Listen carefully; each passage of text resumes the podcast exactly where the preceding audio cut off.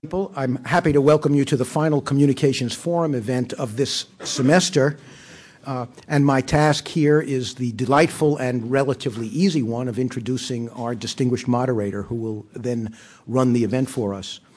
Our moderator, of course, is the legendary Henry Jenkins, uh, the co-director of the and and creator of the Comparative Media Studies program, and the Peter de Florez Professor of Humanities at MIT. It's very hard to introduce Henry in a, a few words, although I plan to do that, uh, in part because he is so omnivorous intellectually that there's almost no interesting field of the humanities that has not been touched by his genius. He, of course, as many of you in the audience know, uh, is one of the pioneering writers about the significance of fan culture in contemporary society and has moved, of course, as also many of you know, into uh, very uh, uh, productive and suggestive perspectives on the nature of the process he, he names as convergence. And his most recent book, Convergence Culture, makes these arguments in a systematic and very uh, productive way. Uh, but some of you may not know that he has also made distinguished, important contributions to the history of film. His first book was about a form of uh, early sound comedy that is that that is in in one sense the standard uh, book in its in, on on that subject. He's written about science fiction and science fiction audiences. One of his most influential books. It's very hard to decide which book has been which of his works has been most influential because he because his influence has ramified in so many different directions. Uh, one of his most powerful and interesting books uh, uh, elaborates certain ideas you can find in de Certeau's work. Uh, and the book is called Textual Poachers Television Fans and Participatory Culture. And a good deal of his later work can be found in embryonic form in that remarkable book. So the main point is that, like Conrad's Kurtz, a bad analogy because he's a bad guy, Henry is a universal genius. And it's a great pleasure to introduce him. Okay. Well, it's, it's hard to know how to respond to an introduction like that when you're merely moderating and not actually presenting. But uh, thanks, David. Uh, uh, summer, uh, year, summer of 06, uh, I got, got received through channels that remain nameless uh, an advanced copy of the pilot of Heroes and, and was able to watch it with my wife up at our cabin in the North Georgia mountains. And I thought I would share, uh, share with you a little bit of what that first episode would have suggested. And I, the best way to do it is to show the, the following weeks previously on will give you a compression of that first essay about as, uh, episode about as well as anything. And we, will start there. Uh, good luck.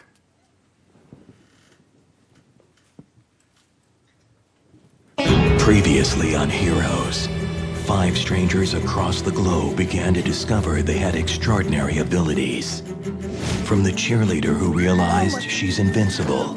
I have busted like every bone in my body, and I don't have a scratch on me. To the office worker who can bend space and time. These strangers are discovering they're meant for something more. Do you ever get the feeling like you were meant to do something extraordinary? And as a son seeks the truth by finishing his father's work. I spoke to him two days ago. He was this close to finding the first of them. He's forced to run from a man surrounded in mystery. He left everything behind but his computer. A man who's more connected than anyone imagined. Hi, Daddy. Hey, baby. And now, Heroes continues. Oh, let me pull us back to the menu before I. So, so that sort of gives you a taste of, ah, stop, stop.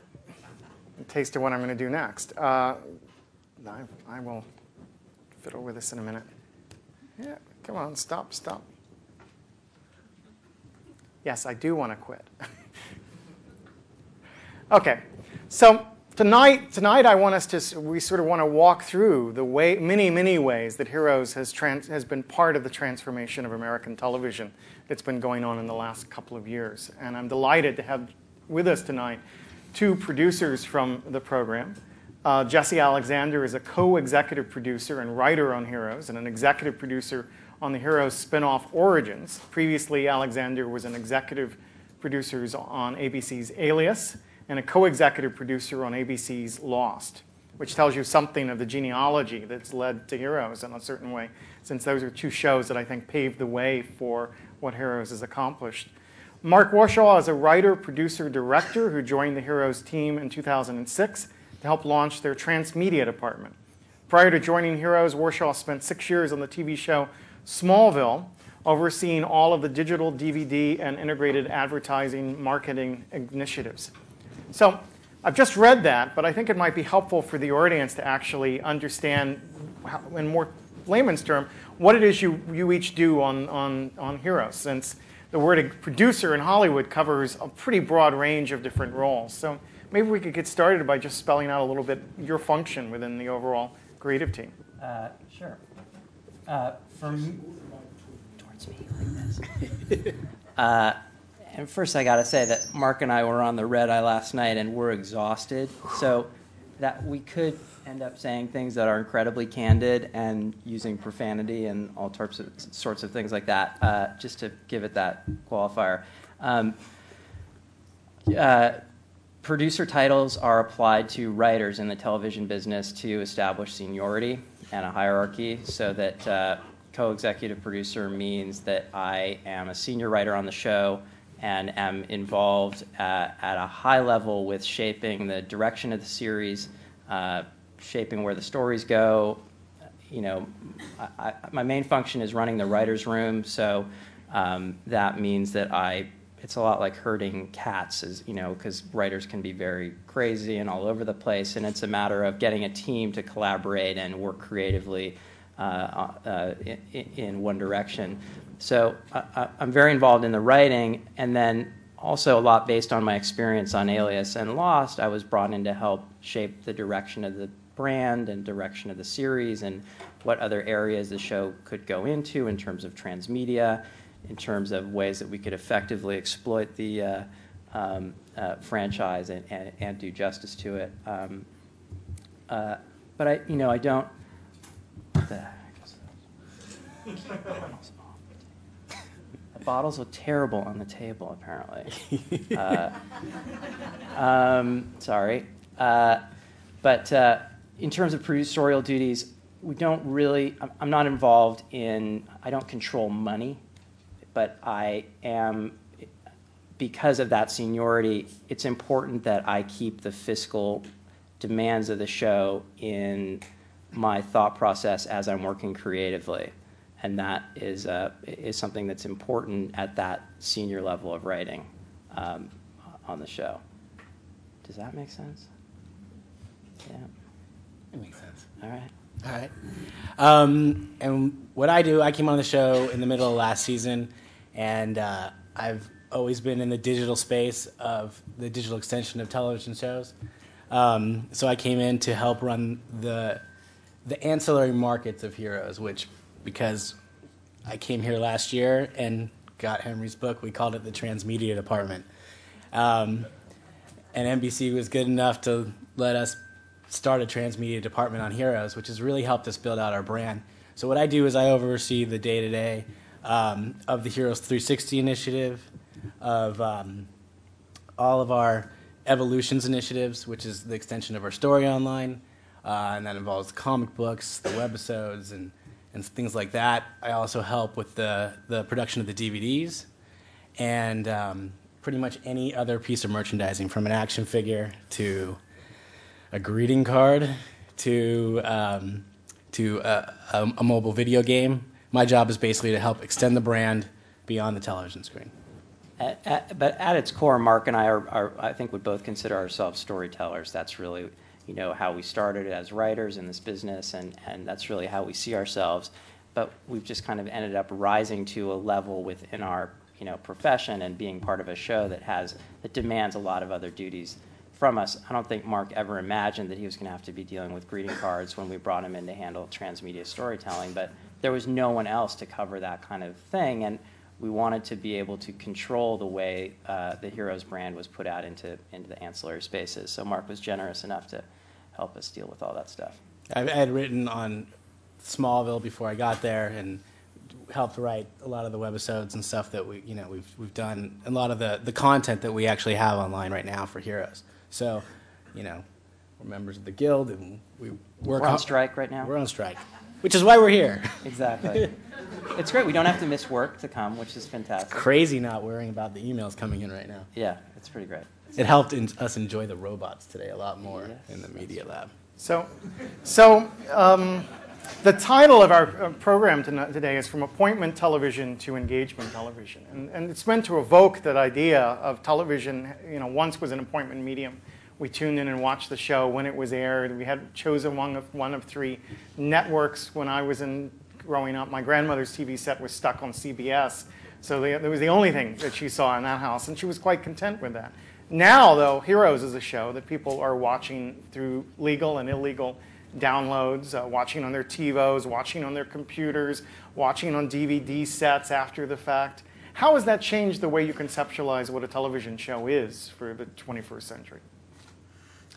Um, it is incredibly critical in you know our thought processes when we're talking about heroes and certainly creating because we are right on the cusp of this transition that you know heroes is one of the few shows that has actually entered this space when it's been um, I can't can't think of the word right now but because of things like lost that it, it's more defined. So it's coming in in this kind of the second generation, the 2.0 of serialized engagement television. So um, Heroes, from its very inception, was conceived by Tim Kring to incorporate all these other elements and, and to take advantage of every possible media platform he could to, uh, to tell stories and make his brand uh, viable and important in the world.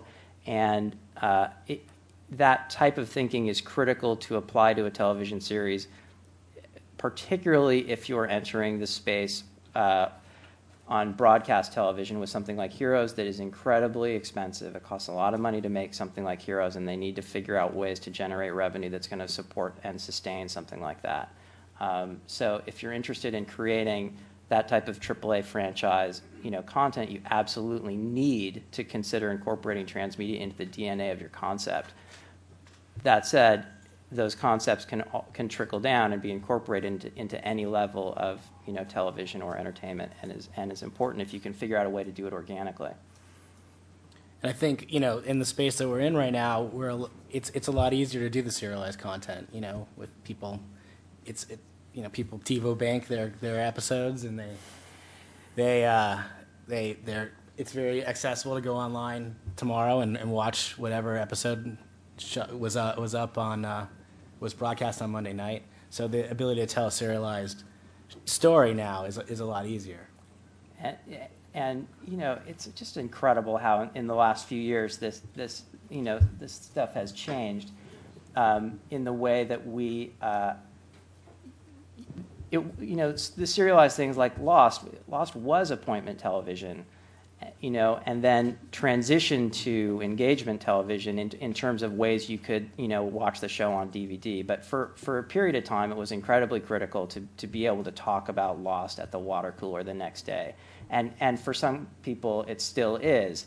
But, you know, I, I- think that, you know, something like a Survivor or an American Idol or something, something like that, that, um, that has a certain shelf life and demands people to be able to interact with it in a timely fashion, that is something that that uh, that you know our types of serials have have left behind very quickly in, in a way that, that I certainly didn't anticipate, and, and I, I didn't anticipate the way that you know. 20 plus percent of our audience would be on DVR and and rising constantly and and you know the you know I- it's it's tough for me to reveal the number specifically but the tens of millions of people that are watching the show online at their leisure and and still finding a way to participate with in that the community of fans of the show and still find a way that they have social currency within the um, within being part of the, the meta mysteries of the show and, and, and the fan cultures. Um, and, and that's something that we're still, um, still reeling from. And, and, and, you know, something like Heroes, it, it, you know, and all, all the shows I've worked on, you know, the Alias and Lost and the Heroes of the World, exper- experiencing those shows on DVD or, uh, you know, on iTunes or web in, you know, webisode content where you can constantly just be watching it at your own pace, um, it, it, I think is a much more enjoyable experience than trying to shoehorn this model into the into the broadcast space where you're week to week, you're interrupting, um, you know, your acts with, you know, car commercials and Tide commercials, and you're asking an audience to um, to keep a tremendous amount of serialized and uh, narrative and character narrative in their heads for a very long period of time. Um, it it is still it's, it's, it's very challenging for us, and, and we've tried to do things on Heroes to to adapt to the realities of the way people watch our show. Um, you know, such as you know the first half of the, you know last year we carried narrative all the way through the entire year. Um, so you had to have watched the show from the beginning to understand what was happening in episode 24, um, and, and, that's incredibly complex in terms of being uh, in, as storytellers and as an audience to be able to to to remember why you're supposed to care about something like that that you saw you know half a year ago and yet when you watch it on DVD, it's a tremendous, it's a much more satisfying experience. So this season, um, we uh, broke up the season into, you know, Tim Kring, who created Heroes, likes to think of these as volumes. So, um, you know, this is right now we're in volume two, which ends uh, episode 11 mid-season and ties off the narrative, so that then we can reboot if we come back, when we come back, and and and you won't have to have you know, seen the, seen the whole show so that, so that viewers can, can, can jump on mid-season. Um, was that on point? Yeah. So, so what's the connection? You were describing, we're describing a kind of fundamental shift in how people are engaging with television. I'm, I'm curious. I'm assuming many of the audience have seen Heroes. How many of you watched the episode on broadcast? If you watched it, all right. Or you can do more than one thing. Okay, keep your hand. How many watched at least one episode and download at this point? Yeah, it's a disaster. It's crazy. Uh, yeah, how many of you watched at least one episode on DVD at this point?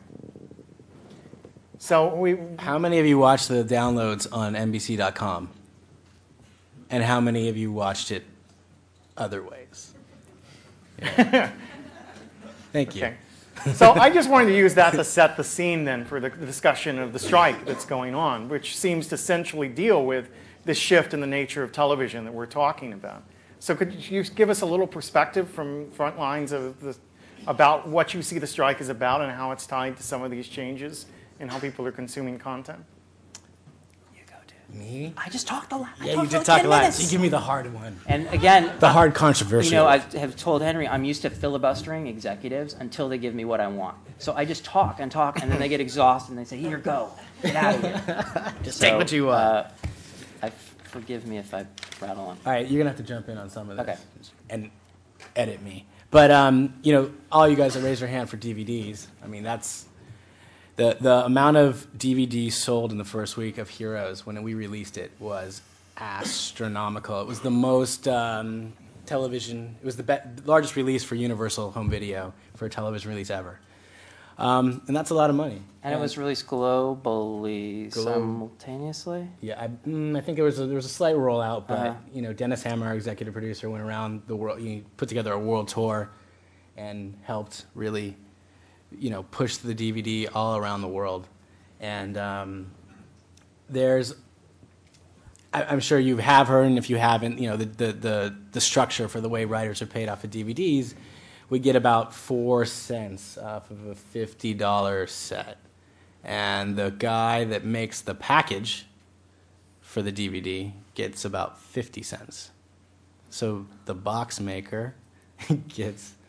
And that four cents is for all the people I think who delivered writing services on that episode. I believe so, yeah. So it's it's divided up, you know, significantly.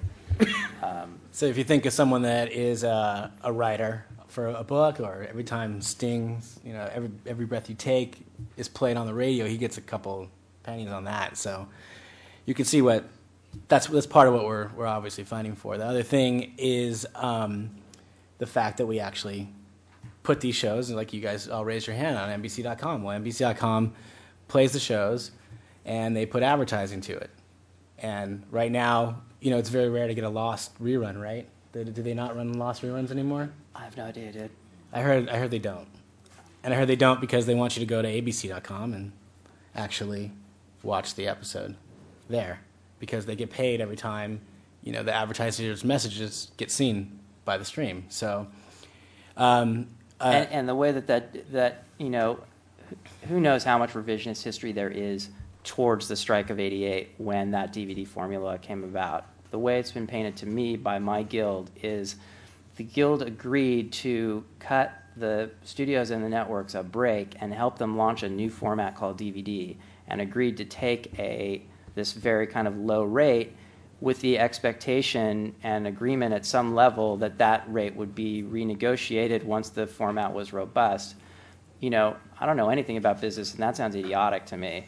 That you would that you would do something like that and say, "Oh, just be nice guys. Like when you start making all this money, share with us." That that's not the way you know co- companies think. Um, and it's that lesson that is dictating the behavior of the guild in terms of how strident they are w- with this strike, because the the the financial model is being, you know, the paradigm is being completely redefined in terms of what TV is and what you call TV and how people get paid for for for, for what they make and create. a large percentage of writers and actors and directors in, in LA or just in Hollywood in general uh, get paid through their residuals, and a large percent of them don't work all the time. It's very rare to get on a show at all. So when you do get paid, um, you really count on those downtimes when you're in between jobs for those residual checks. And when that gets taken away, you're you know you're you're obviously hurting. And another reason that we're we're on strike right now is that part of what what I do and what Jesse helps out a lot with is is the transmedia landscape and the webisodes and the mobisodes and the comic books and uh, just about everything else that you know now the the networks are really pushing out and, and advertisers really want to be participants in. Well, when we create that content, when we write that content, and it is storytelling, uh, it's considered promotional. Which at one point that might have been a good argument, but it's clearly becoming real extensions of the story. Yeah, that's not covered, and, and we don't get we don't get paid like regular writers that are part of the guild. We don't get residuals for that. So let's say that we write a comic book that that introduces that introduces a brand new character. Well, if you if Jesse writes an episode that introduces a brand new character, every time that brand new character is in a new episode, he's going to get paid for that.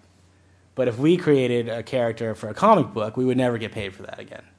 And let's say we came up with a webisode series that felt like a spin-off of the show. Well, if we created that webisode series, and yeah, it's, it's, a, it's a spin-off, it comes out of Heroes, but if they choose to continue to make it over and over and over again, in effect, we've created a spin-off of Heroes. And if we created that, you know, if you're a creator of a television show, no matter what happens, you're going to get paid every single time that show is on the air. No matter if they make 20 episodes or 500 episodes, you're going to get paid every single time. But if you create a webisode series that's a big spin-off, maybe they make a cartoon out of it, you're never going to get paid again right now. So that's part of why we're striking as well. And this promotional definition made sense. You know, when I worked on Alias, I was more than happy to do whatever it took to keep that show on the air. And if that meant, you know, writing content for the web, participating in a video game, anything like that, I was totally up for it. And, uh, and it actually worked pretty well for us. Uh, and, but they didn't sell any advertising on that, on that content. There was no, there was no revenue being generated by that content. It was just a way to get fans and and primarily the core fans of the show to keep them invested in the show and give them a way to participate in the experience. Over the last couple years, that has shifted completely. So this is a, this is something that that you know, you know. It, it very, it's very interesting times for the business, and whether it continues to move forward in the way that it has, or it completely falls apart, who knows? You know, probably it'll be, you know, some combination of both. Um, but, you know, you know, I, I think what, you know, the guild is looking for is, is, is fair compensation.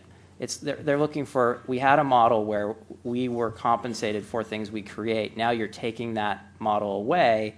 Uh, and yet we're still creating content and you're making money off of it, but you're calling it something else and not giving and not giving us any any participation in that. And, and that you know certainly doesn't make any sense to writers and and it might make sense to accountants, but you know for, for us it just seems like that's not fair, you know, and, and, and you know we're willing to, to, to strike for that.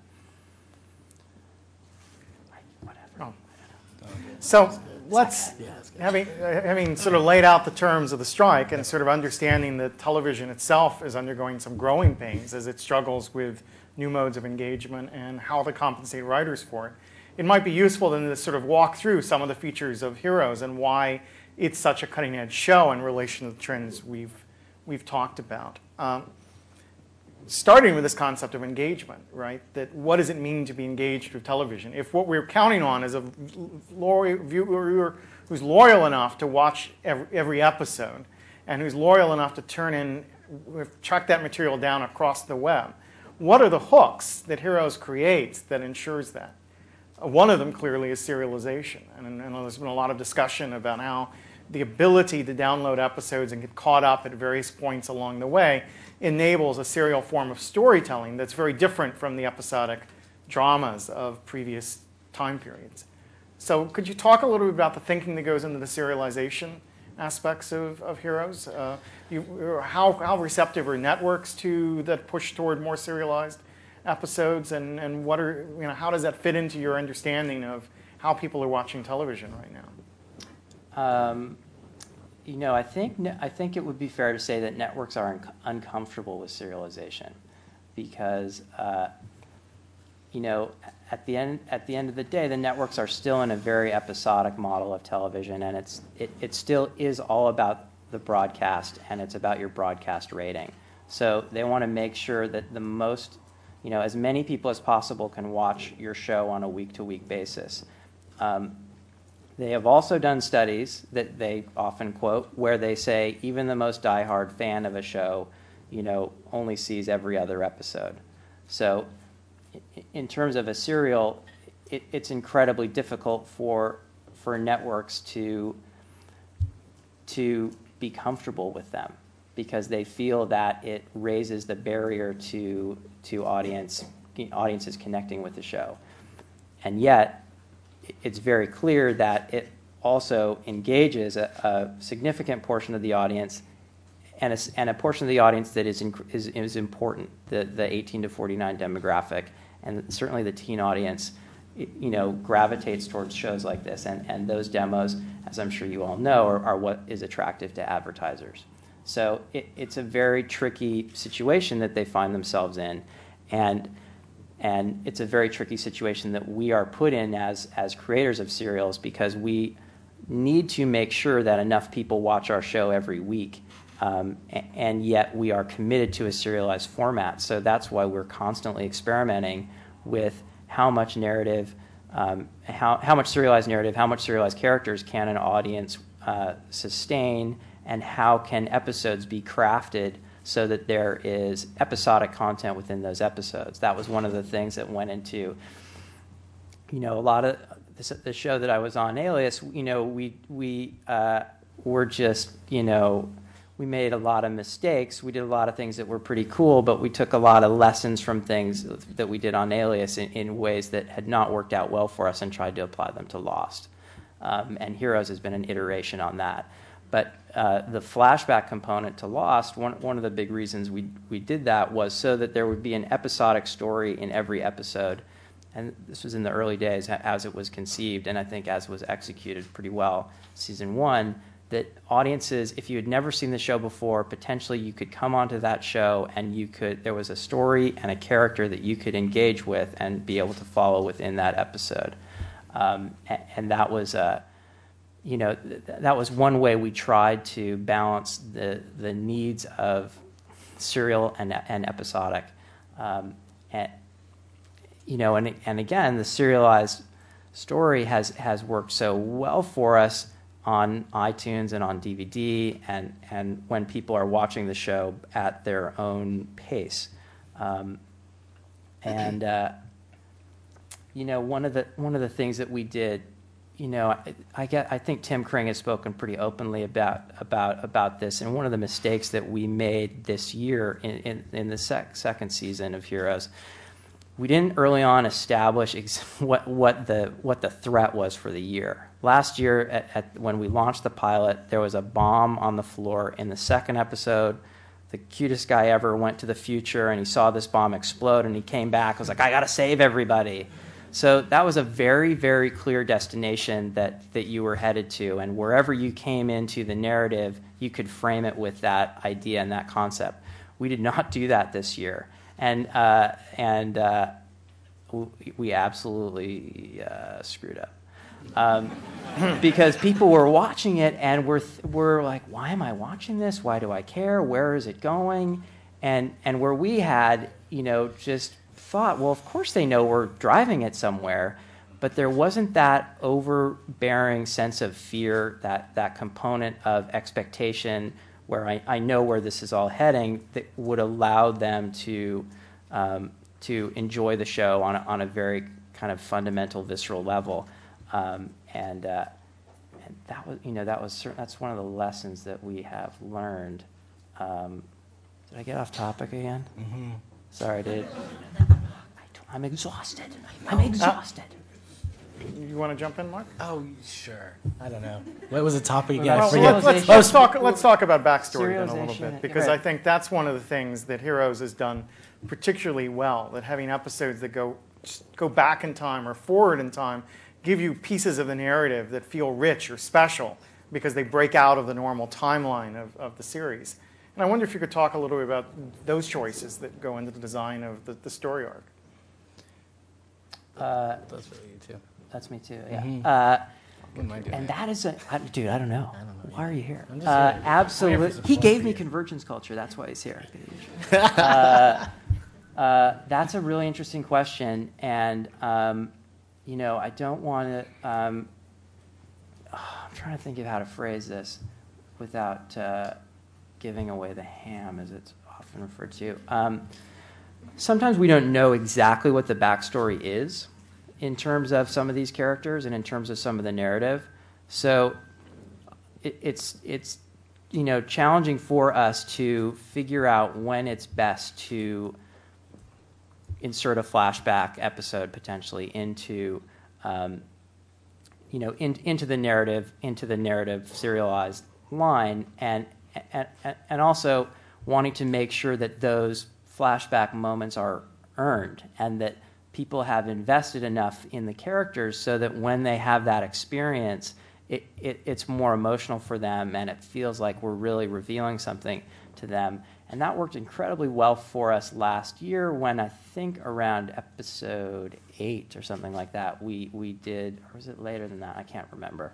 So we did a six months ago episode where you'd been, you know, throttling forward at full speed with this serial and uh, um, you had just gotten this massive confrontation between the hero and the villain, and then you jumped back and learned, you know, more about who they were and, and got more insight into those characters.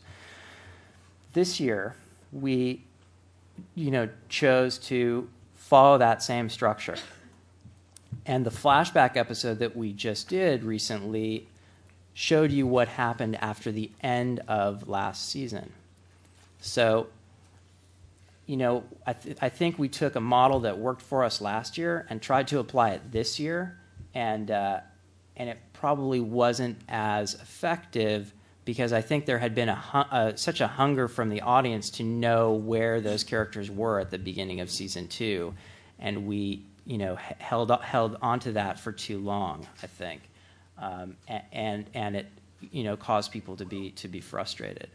Um, and I think Tim Kring, you know, I'm just covering myself. I think Tim Kring has spoken about this in Entertainment Weekly, so I'm not speaking out of school. So- uh, I hope. And I Um, think we we also, you know, online what we do is we set up structures to also allow for the backstory. We want to. Backstory is a real heavy element of, what we do online as well. So, like the comic books are a great place to tell a backstory. That's where you'll find out where the Haitian really came from. If you broke into the Prime Primatech secret files, you could find out backstory on you know Matt Parkman and Sylar way before it actually hits the show. So we we try to basically build up to that kind of stuff. And as we know that particular storylines are coming down the pipe, we'll start building the online story immersive environment to, uh, to, to, to get you ready so you understand a little bit more of the motivations behind the characters when you actually land on the show.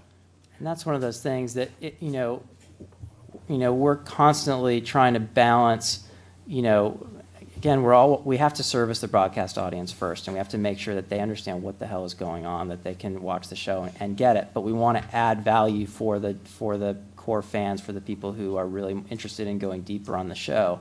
So, um, you know, often we, you know, are, are struggling with what do we reveal uh, online, what do we reveal on the show, um, and uh, you know that that's you know an interesting challenge that we have. That we we only have that challenge because we have the transmedia outlet to be able to expand our stories. Um, you know, in terms of that, just as storytellers, in the way that you know those flashbacks on Lost were conceived um, to give you more insight into who those characters were. Um, there was also originally a, a, a, narrative component in those built into those stories, so that you know, and uh, so that the, the flashbacks were tied together a little bit more narratively, um, and which was incredibly complicated to try and figure out how to do that and how to execute that. Um, and you know, now I, I think that you know I think the way that Lo- oh geez, I'm going to say something bad about Lost. I'm not. I'm going to say it in a positive way because they still tell you know they tell amazing stories, but you know because the task is so challenging, it, it's difficult to have new information come in the in the flashbacks in in Lost in you know for characters and and you know often those moments can be repetitive. They can still be incredibly compelling stories, but it, it's challenging to have them to give them narrative value to the to the overall mythology and it's something that we've tried to be wary of on heroes is not overusing that flashback tool and to try and find a way to apply it um, when it can be most effective emotionally and uh, though i think the content of the episode of heroes that was the flashback episode we just did was fantastic um, if it had been applied, I think potentially earlier in the season, it would have been more effective and would have engaged people more in, in, in the season.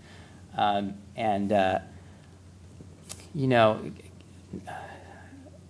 you know, just to say it, you know, again, I don't, I, I think this is, uh, it's, I don't know if it's common knowledge. Who the hell cares? Last year, when we were when we created the show, no one knew what the what the hell Heroes was going to be. No one knew what it was. No one understood what the form was. Um, and there were, and Tim Kring assembled an incredibly creative group of people to craft the stories and craft what that show was. And we functioned in, a tremendously collaborative way and, and in a much more kind of rock and roll jam band way of, of building our stories. Um, you know, that suggests that we didn't know exactly where we were going we had some tent poles, we had some things like that, but we were much more you know fluid and in the moment, and I think it gave the gave the show an incredible spontaneity. This year we planned things out a little bit more, and um, and had a had a had an arc and a narrative and a you know interconnected story that we that we planned out. Um, and, and when you do, when you do something like that, and again, these are all things that we should know. We should have known this, but uh, when you do something like that, you can, as a, as a creative person, you can end up stalling a little bit to get to the next story point, and, it, and the, the story isn't as spontaneous and, and doesn't move as quickly. Um, and you can also potentially set up, because you know where you're going, you can set up clues that obviously tell you where you're going and tell your audience where you're, where you're going. Um, and uh, they, uh, um, th- you know, I, again, I, I, think that I think that Volume Two will will be a tremendously enjoyable thing to watch on DVD or watch on download or watch at your own pace, but particularly on broadcast and particularly after the expectation of last season, it's a very different viewing experience. Um, and, and, and, a lot of that has to do with the way that we approach creatively, uh, you know, making the show. So I want to pull in Mark's direction a little bit here and talk a bit about the comics and the transmedia dimensions. And this is gor- the gorgeous cover by Alex Ross. If any of you comics fans are out there, this just went on the sale as a book just a few weeks ago. It's doing very well. One of the things that one of the things that struck me reading it, And it's all this- promotional. That's all promotional material you're looking at. So one of the things that, uh, as I read it as a promotional material, uh, was that uh, you, you flesh out this backstory of Wireless running through this, who receives relatively little screen time on the, the air. I'd, I'd scarcely remembered the character at the end of the season, and when I read, read the backstory, I suddenly felt an urge to go back and see those episodes again and flesh out those those moments that Wireless as a character is in. So it sort of poses this question as you're developing this material to what degree do you want it to be stuff that is absolutely central to the experience of the show? And to what degree is it a reward for those of us hardcore viewers who've read the comics or an incentive for us to go back and watch the episodes again? How do you conceptualize the fit between what's in the transmedia stuff and what's in uh, the show? you you basically you you want someone we want our toys too and so it it, did, it definitely is helpful to have characters that we can kind of run with and the, the heroes team the writers team by creating wireless really really put out there a great tool to to run with because she can like for all those who don't know, the wireless can can hear and see the internet and all forms of of digital communication. So she's the perfect 360 character for us to play with, and we've used her. We set her up as our guide in the, in the 360 space. Um, And she was designed for that specific use. She was designed just to be seen in the show in a very limited way, and then to have a much more robust life on the web and be able to, you know, do whatever web content we needed to potentially be able to shill whatever, you know, Sprint phones we we needed to do. That she was going to have that use, and yet be an authentic, organic part of the hero's narrative, and someone we could fold back into in, into the show itself. and she's your she's your maestro. She's she's her purpose. Her backstory is important just so you actually have some credibility to her, and we got to set that up Right. in the comic books really well. But her real purpose is to tell you what's really going to happen in the show and the series, and get you deeper into the mythology. So, you know, before we had Company Man, which is a great back um, a flashback episode. It was the the episode where we found out about HRG and and, and his entire backstory. Um, we, you know, Matt Parkman and Ted Sprague showed up at the house, and we had set up weeks in advance that Hana was actually putting those two people together. And so, for those fans in the know, you kind of had a, a spoiler without having to steal the casting sides. You could actually play along in the universe, and and I think for that reason, Hana is just, she's just been a great character, and fans online have really responded well to her. You know, she she didn't play incredibly well on on the series, and, and we haven't gone back to her much at all. But we we really got some good traction out of her online, and and it, she's she was a, a very it's a genius tool to play with. I think. and that was something that you know was it was you know I, I, it was very, it was incredibly innovative what we did with that character and, and the fact that at a high level creatively the show that heroes is tuned in to do making those types of choices and making those types of aggressive decisions of we're going to introduce her on the show and then put her on the web that's and, and then bring her back to the show that's crazy that we were actually able to do that and pull just, it off It doesn't happen. I mean, there Yeah. just the year Jericho was talking about doing that, and they're like, wouldn't it be amazing if we introduced a character online and then brought her on the show? Yeah. Like, how crazy would that be? So the fact that you know it actually organically flows out of the writers' room, and that's that's what Heroes do, does, and I think Jesse really is a, plays a huge part in that because he's obsessed with transmedia, as am I. That we actually everything kind of goes hand in hand. And Tim Kring is an incredible fan of all this stuff as well. So we're constantly being fed ideas. You know, I'll look at a script and think, you know, this is a good place to go. We should do a webisode series on Takezo Kensei. We should learn his whole backstory and let's do it in the style of a, of a History Channel biopic. But um, Jesse or or uh, some of our other writers will literally come down and say, "Wouldn't it be amazing if we just did this?" Like, and what what we've tried to do with the the, the team that we have at NBC.com and the team we've been building on our transmedia side is set up these a network of channels for every different kind of of heroes fan. So like we kind of based it on the Cranium model, and you know we have an activating evolution site, which is the the site that promotes Suresh's dad's book. But that's if you if you're sort of into the in science of the show, then you can go there and get your little backstory of the science of the show. If you're more into the mythology of the heroes, over time we set up the Yamagato Fellowship Foundation. We had George Takai come on and like actually do the web address in Japanese, and um, Takei. George Takei. Yes, thank God you're here. Um, um, and well, you know, we, we spent the better part of, of last season just kind of building out this foundation so that we can actually start filling it up with content. We only have, we just got four people in our transmedia department. Before the strike. Three weeks before the strike. It was brutal. It was two before that. It was tough. But NBC.com has a great, great team. Um, but they also work on about 30 other shows. So there's a lot to get done with very little um, resources. But you know, NBC is really forward thinking about this, and it became a top priority for them. And it, what what we've seen is a huge shift just in the last few years, where it was a promo, and they say just go run and run run off and create a webisode series or do these promos. And now it's you know, one of the the guy who oversees production for the actual television series coming down and saying, "All right, we're going to get transmedia in order," and and come down and, and applying. They're applying right now the same exact uh, production standards to transmedia as they do to a you know 120 million dollar series, which is difficult because we we need to move at the speed of the internet and they're moving at the speed of network television. And there's some learning, and we're definitely going through some growing pains there. Uh, but with each, it's, it's, it's, I give them a lot of credit for actually getting down, hunkering in, and, and actually getting educated as fast as they can because they do know that this is a space that our fans completely demand. You can't, you cannot have a show like Heroes without having the space to do this stuff. And more importantly, uh, from a business perspective, it's something because the fans demand it, the advertisers are demanding it. So all of the deals that we make with you know huge network buys, you know, you, you saw Hiro talking about the Nissan Versa all last year, and I'm sure you've noticed the Nissan Rogue this year and Cisco security systems and a couple of Sprint telephones.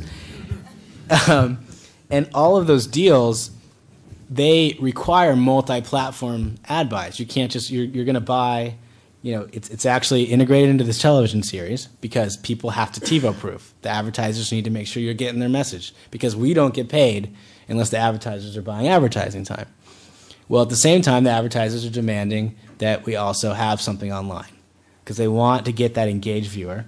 And so by creating this space to actually have fans of heroes live in a space and extend their experience one hour beyond the actual time they're spending watching a broadcast television series. They're in an environment where they're spending a lot of time. Come Tuesday, there's many, many, many places they can go just in the NBC.com world. I mean, if, if you, Joe Tellerico, who's our amazing producer at, at NBC.com, just told me the other day that we actually have 10,000 pages of Heroes content in the NBC.com site right now. So, Dude. it's crazy. Uh, and it, it, it is a you know it's a it, it, it's pretty amazing how the strike happened now because the, you know I, I did I didn't know what was called transmedia content. You know when I worked on the show Alias, we just you know loved the net and loved being creative, so we created web pages and when I say we, me and a couple writers on the show created a very rudimentary ARG, even though we didn't know what that was, and would just use existing, you know, websites and and you know take JPEGs and use steganography to create secret messages and put them out there. And we we just did that from a very pure creative place, and and always wanted that to become something that was incorporated into the into the, into the making of the show. Um, and we've finally reached that point at Heroes where it is it is in the DNA of the show. And someone like you know Mark, in what had previously been a ghettoized department, transmedia is now at the highest levels of creativity on the show and is incorporated into many of the decisions we make, almost all the decisions we make creatively. So he's aware of what we're doing, so that we can can can make great organic creative content the, the studios and you know uh, networks realize the value of that, that content and are finally after so long you know we've been asking for them are giving us lots of money to make that type of content are hiring people and you know labeling departments transmedia. And as soon as it reached that level of acceptance and and and as soon as the transmedia age is here it was time to go on strike and say we got to get paid for it. And that makes a lot of sense and, and is frustrating as well because we had so many great things that we were planning on doing this year and uh, we're excited about and now it's, it's not going to happen. We can't do it. So, Yeah. as you say, it's in the DNA of the show, and I thought it would be interesting to look at an emblematic moment from Heroes. Uh, if we can get the clip back up, uh, and uh, we'll, we'll look at this and talk about some of the things that are in the DNA of, of the show, how this stuff gets embedded in the program.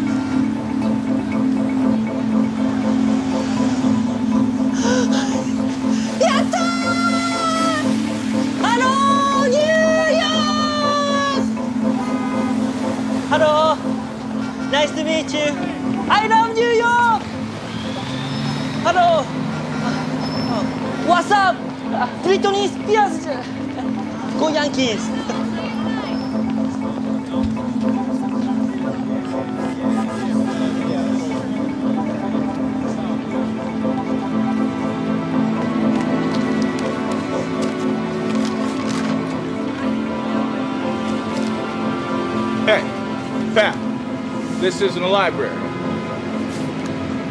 No pay, no read.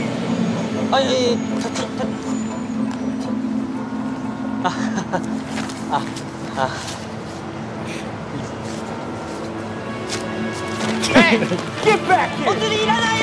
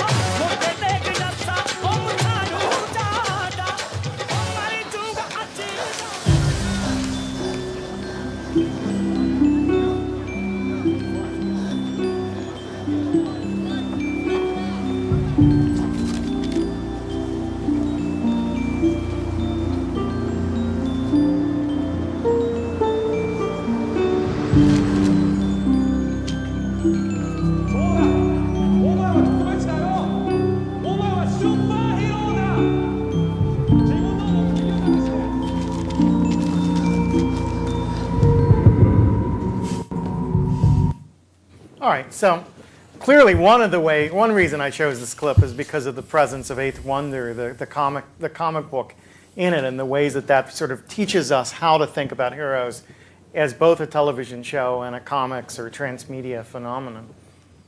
Yeah, look. There it is, right there in the new, the, the, the graphic, graphic novel. So I wondered, you want to talk a little bit about Eighth Wonder's function in the show and how you thought about that, that integration?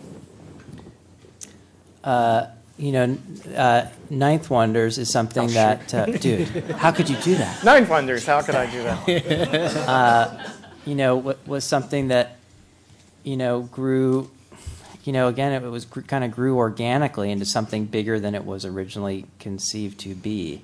Um, uh, it, you know, it, it became a way for for us to convey these, you know, Im- images of the future to our characters and, and to our audience, you know, through uh, through you know comic book narrative, calling you know attention to the fact that the show is a comic book in many ways. Um, it also allowed us to create um, kind of a conceptual. I don't know.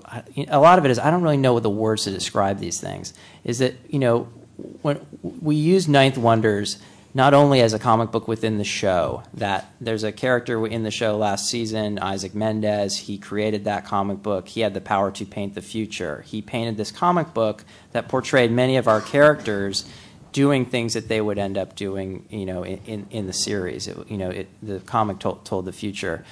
We also used Ninth Wonders as a way to um, create a, a fan community for the show because we felt that the idea of Ninth Wonders was something that appealed to that very diehard, you know, core early adopter, you know, fan that we, you know, courted um, in the earliest days of the show. And, and you know, the, one of the ways that, that we did that, we, uh, we went to the San Diego Comic Con, which is, I'm, I'm not sure how many of you are familiar with that event. It's in San Diego. Hundreds of thousands of comic book fans from around the world go to this event, and it has been used very well to launch uh, media properties. You know, movies are promoted there, television is now promoted there, and uh, it's a gathering of people that, that love comics, that love, you know, genre TV, and we felt that, that they would love something like Heroes. So we took, uh, you know, we took, I think, our whole cast.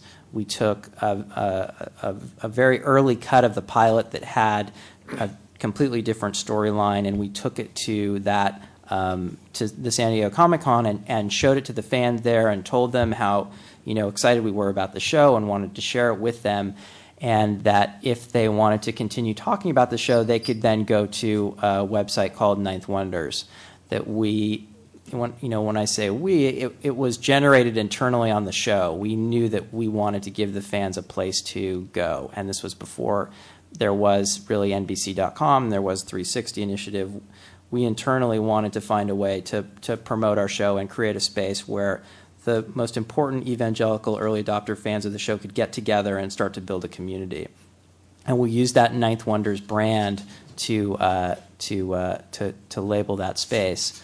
Um, did I get off your question? No, it's good. It's good. Jesus. Uh, and uh, it, it's worked. Ninth Wonders has worked out well for us, and we've tried to use it, continue to use it this this year. But it's been challenging because we killed off Isaac Mendez, who was the character who who created that comic.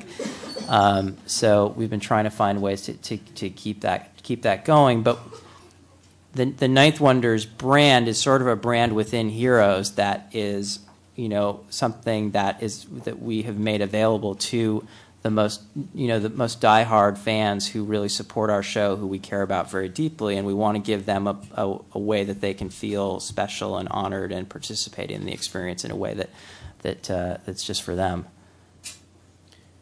Yeah, it's become. okay. It's good. Okay. It's, it's, become you know that's that's that's the meaning that's the 360 now meeting place for all of our fans. It's it's, a, it's our message boards, and uh, you know once it, at one point it was sort of out there in this middle ground of gray area where it wasn't really NBC.com's and it wasn't really the shows. It was sort of in the middle and we've sort of it, it was just the it- it's, a, it's you know, and just when a- I, I was- it's an education process. and I can't even believe that we're we, we really were on the cutting edge of all this crap that's happening now because we we created that website and that community for the show, and then after that, NBC.com is okay. We got to create you know a massive you know web community and. Um, uh, and it was just that you know transitional you know very transitional moment where you know fan communities had been had not really been on the radar of uh, of you know big big conglomerates or the NBC.com NBCs of the world, and it was something that we as creators of genre content knew intuitively it was important to get those fans involved and make them feel as if they were part of the show and give them special content.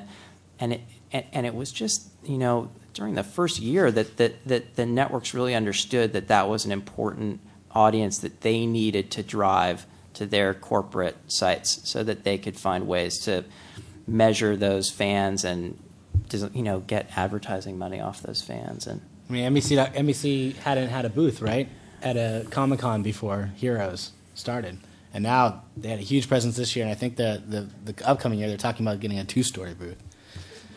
So, so another another piece of this clip that I think is interesting is the the ways in which it evokes the global setting that Heroes is involved with. Here we have salaryman, otaku hero finding his way into Manhattan. And I always look at that moment as the reverse of Lost in Translation.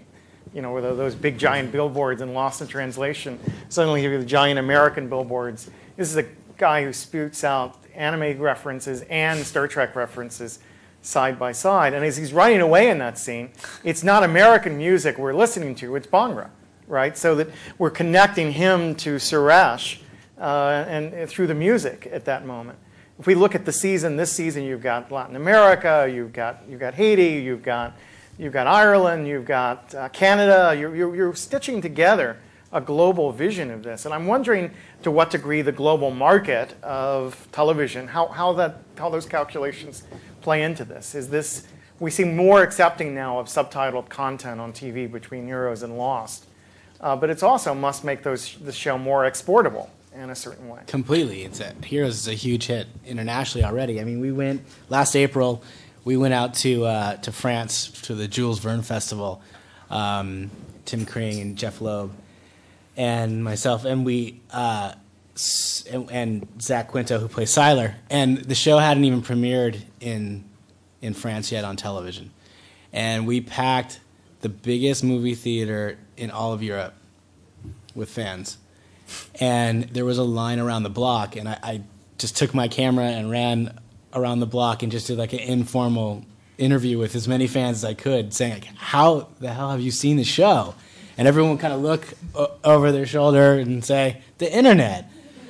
And we had just premiered, I think, episode 18, and so like people that were our hosts were begging us for episode 19 now, but it's because they had just already downloaded it, the whole thing, and uh, we spoke this morning, and you know, someone in the in the class earlier this morning was telling us how big Heroes is in Brazil. My sister's uh, boyfriend watches every single episode in Costa Rica already.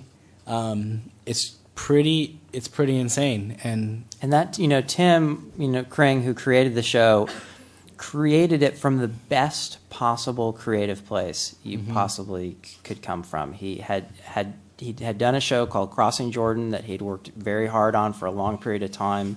Um, I don't know if anyone here is familiar with that show, but it was a it's a procedural.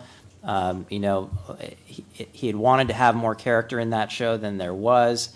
It, you know, it, the, the, market just trended more towards procedural, and, and he was he was in a frustrated creative place, I think, and and he you know, looked around him and looked at the world that he saw around him, and, and he wanted to create some kind of content and narrative that was a positive and a hopeful force in that world. And, and he really was, was approaching it from trying to do a very hopeful vision and, and trying to come up with a way that, that, that a world could be united around these archetypes and that people who were separated from each other by region, nationality, culture, could find something in common and find a way to come together and do something for, for the greater good.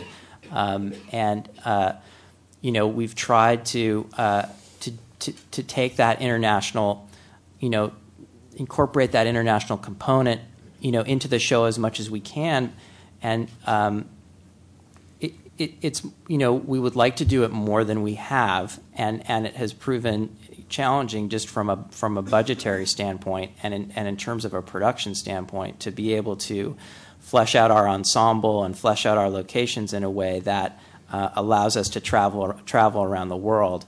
Um, and, and, which actually is one of the reasons that that we created the hero's origins concept, um, which I don't know if people know about that at all, but it it it, you know we'll see if it comes back. It, has been you know put on hold because of the strike, but it, we created essentially an anthology show um, that was based in the Heroes universe that would focus on characters who were not part of the Heroes serialized narrative. So that as storytellers, it would allow us to tell very different types of stories that we can tell on Heroes. Heroes is now a slave to the serialization, the core mythology, the core characters, and it's very challenging to break out of those, break out of that format. And Origins was going to allow us to tell stories about an Aborigine in Australia, you know, a, a young comic book fan in France, uh, you know, and, and, different types of characters, you know, all around the world. Um, and and we, you know, that concept was very rapidly embraced by the international sales department, and you know that show, even though it doesn't exist, uh, has been sold for its lifetime to to the international market because they understand the the value of that type of storytelling, um, and uh, and it's something we want to do more of.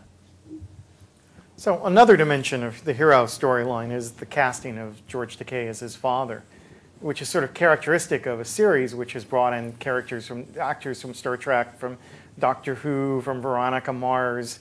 Can you tell us a little bit about the thinking behind the sort of cult casting from of people from other cult media?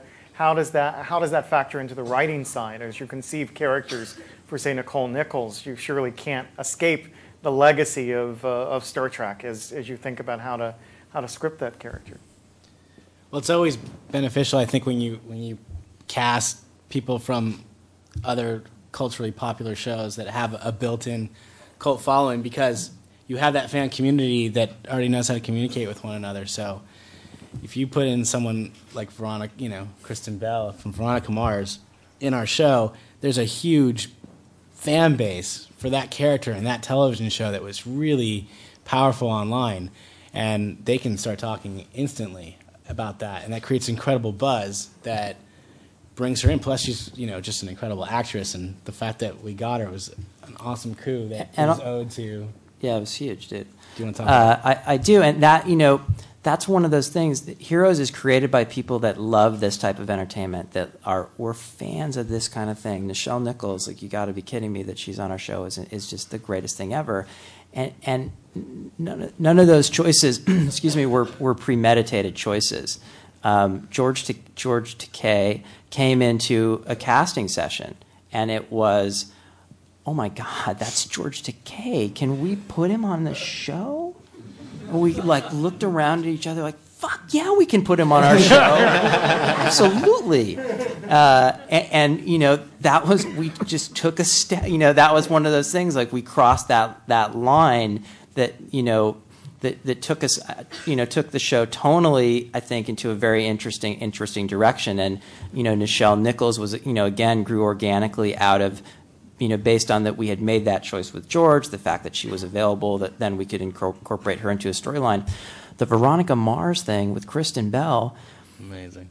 came out of the fact that we, you know, we took the train down to Comic Con, and um, Joe Pokaski, who's one of our, you know, incredibly, you know, critical writers a- a- uh, on our show, is a huge fan of hers, and rode back from San Diego to Los Angeles, sitting next to her on the train, and just talked to her because he loves her. He's a huge fan of hers.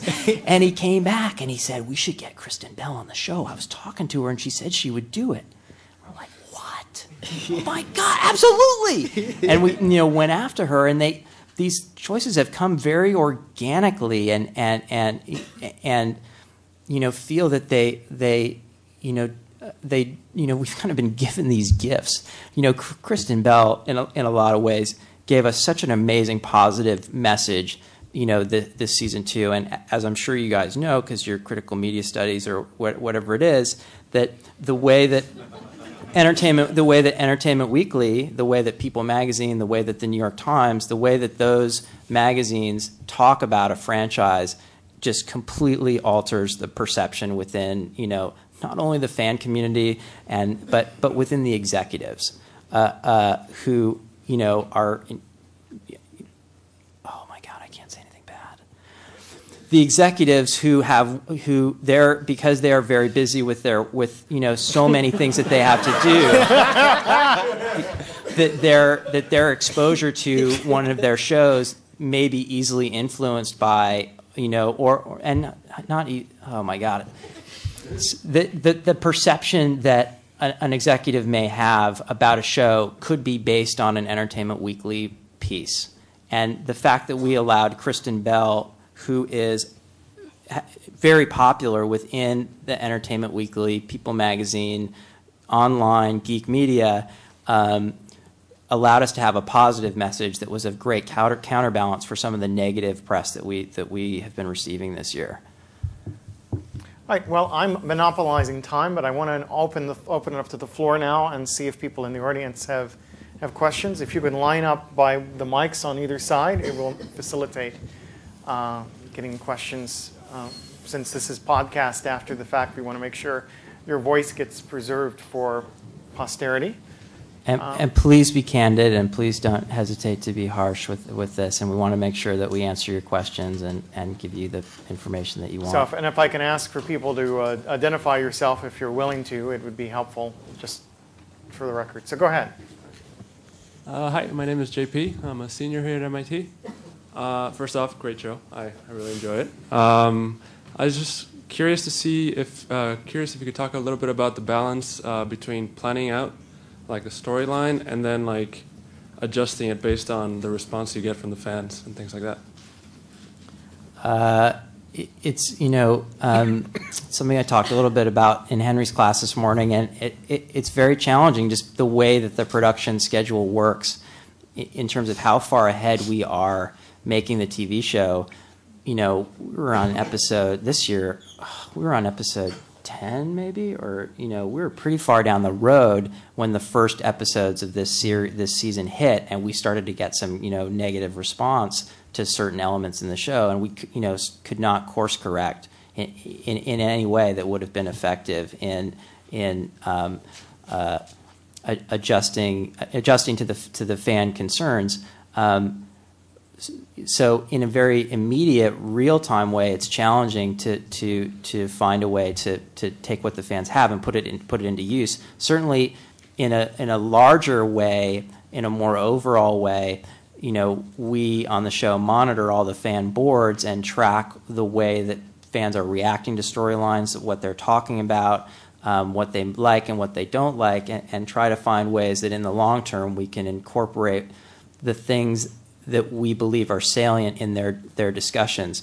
You know, one of the things that that we found and that I've found on you know Alias and and Lost, the, these shows that had a very vocal fan community with a lot of boards, and I would go to the boards often to see what people were saying. The, your your biggest fan who loves your show like crazy, who evan, you know is evangelical about your show, will tell everybody about your show will write online, this is the worst fucking show ever. I can't believe they're so stupid. Why would they do this? you know, I hate this. And on an emotional level, that's damaging. You know, I don't want. It's like it's like, you know, I'm like I feel terrible. I was trying to do something really good, and and they don't like it, and and, and also the way that they, the, the, way that an audience reacts to um, a character or storylines they could be having a very negative reaction to something in the moment that might be exactly what you need or what you want to drive uh, to drive them to have to enjoy an amazing reveal that's that's upcoming or enjoy two characters coming together. Um, so it, it's it's another filter that we have to apply to it. Is what the fan is what this fan is saying about how they feel about the show what they really want or what they really need to have the best experience. Um, and you know, it, it's such a new thing in terms of how you look at fan communities and what they say about your franchise and how you can glean the most important information out of that communities and how you can get the most out of it. And we're still trying to figure out how to do it. And and, and yet we're incredibly supportive supportive of those fan communities and trying to make sure that we build spaces for the fans, that we give fans, that we let fans know that they're being heard, that we give them pipelines to the show, whether it's through Q and A's, you know, on the on the web. That, we think it's very important that you engage engage the fan community and sh- let them know how much you appreciate the fact that they love your show and the and that they care about your show. But in terms of them, their criticism or even their positive reactions being something that we can implement, uh, it's it's it's impossible to do it on a on a really on a timely basis. Okay, so I'm going to take a couple more questions over here and then start alternating because there were a bunch of people clustered here first. Uh, so go ahead over there. Hi, my name is uh, Nina Huntemann, and I'm a professor of this media studies stuff on the other side of the water at Suffolk University. Um, first of all, thank you. I enjoy the show as well, and I have an idea for you. But that's not my question. I have a real question too. Um, I think that Isaac Mendez's Ninth Wonders proofs that never made it to the publisher should somehow go back in time, and then in the present, some character can find them in the basement, like finding the first issue of Batman. And, and if you guys work that in, I won't ask any royalties from the WGA. we actually, I think we did talk about uh, a story that uh, that where, where we were gonna gonna do something like that, where that they were going to be found found in the in the future again, and and we know that those that that, the, that that's out there, and that's something that we want to bring back to the show. And again, I, I, I guess I'm just revealing a lot about the process, but often you know we will do something like that. There, so that this character, uh, you know, created these, you know, who could see the future, created these sketches we had a moment where he gave his sketchbook to a fan of his. And that fan took this sketchbook that could potentially be loaded with tons of information about the show and where it's going, and just went off with it. So we know that's out that that is out there, and that it's something that we can then incorporate into our storytelling in the future when we figure out a way that it will be most effective and most you know rewarding. And and, and often we will and it's a balance of, of leaving things hanging like that where you don't exactly know the answer. Like, a, you know, the bad version that we used to do on Alias was a character would open up a letter and look at the letter and just, oh, and then close it up. And we have no idea what, he what, what it said in the letter, you know, and then we would never, we'd never even go back to it. But uh, that type of device can be used very effectively um, as long as it's balanced with, with good reveals the hell did that have to do with your question? I didn't ask it yet. Sorry, dude. Again, I, am yes. happy to. So this is flash forward and flash backwards that we're seeing here. Uh, thank you. Um, my question is is for both of you. I, it's an overarching question, which is, does it work? And and for for Jesse, it is. Um, the transmedia storytelling is very new for television. Clearly, it's a new idea. Uh, any indication so far that it works? And I mean, does it work from the economic perspective? The pressure that you uniquely, as both a writer and a producer, have to deal with, uh, that you mentioned at the beginning, is yes, you need to make the show good so people want to watch it, but also it has to be um, lucrative. and so I'm wondering if it's working. And Mark, same question. The things that you're doing online and in all the other venues. As far as you know, is it working from an economic perspective? Are the advertisers happy? Are they coming back? Is the network happy um, fiscally?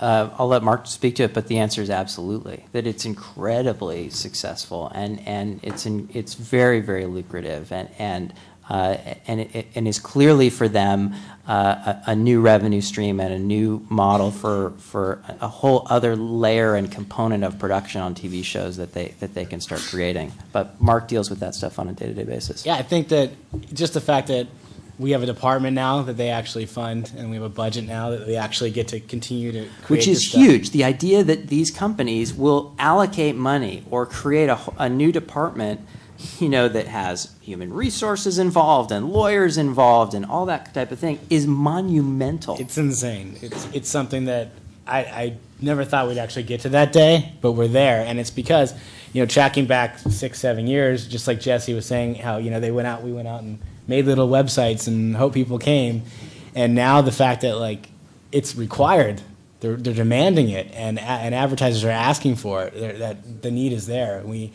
you know, there, there's there's definitely a need that's been created, and we're delivering because you can actually see that there are advertisers that keep continue to come back to the table each year. Like Sprint is a, is a multiple advertiser. We, we worked with them on Smallville.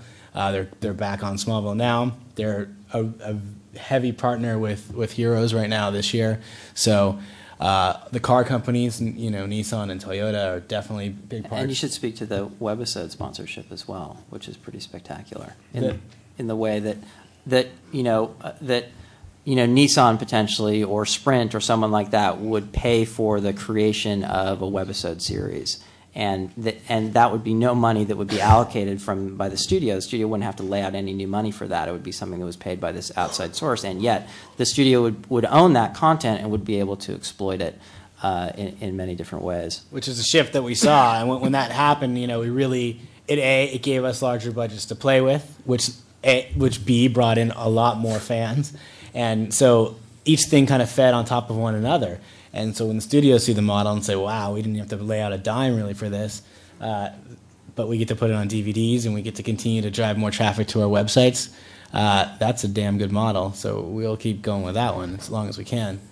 And there's still a massive disconnect, you know, in terms of when that website, when that, when the internet content, transmedia content is rolled out, you know, it, it, it's not accessible to an international audience in, a, in a timely fashion, which I think is a very mi- a missed opportunity. And just in terms of the way that these deals are crafted, you know, content that is created by created for the BBC exists, you know, in, in a BBC world the same way the content for NBC.com is pretty much exclusive, I think, to uh, to North America in many ways. And and that's one of those models that they have not begun to crack yet.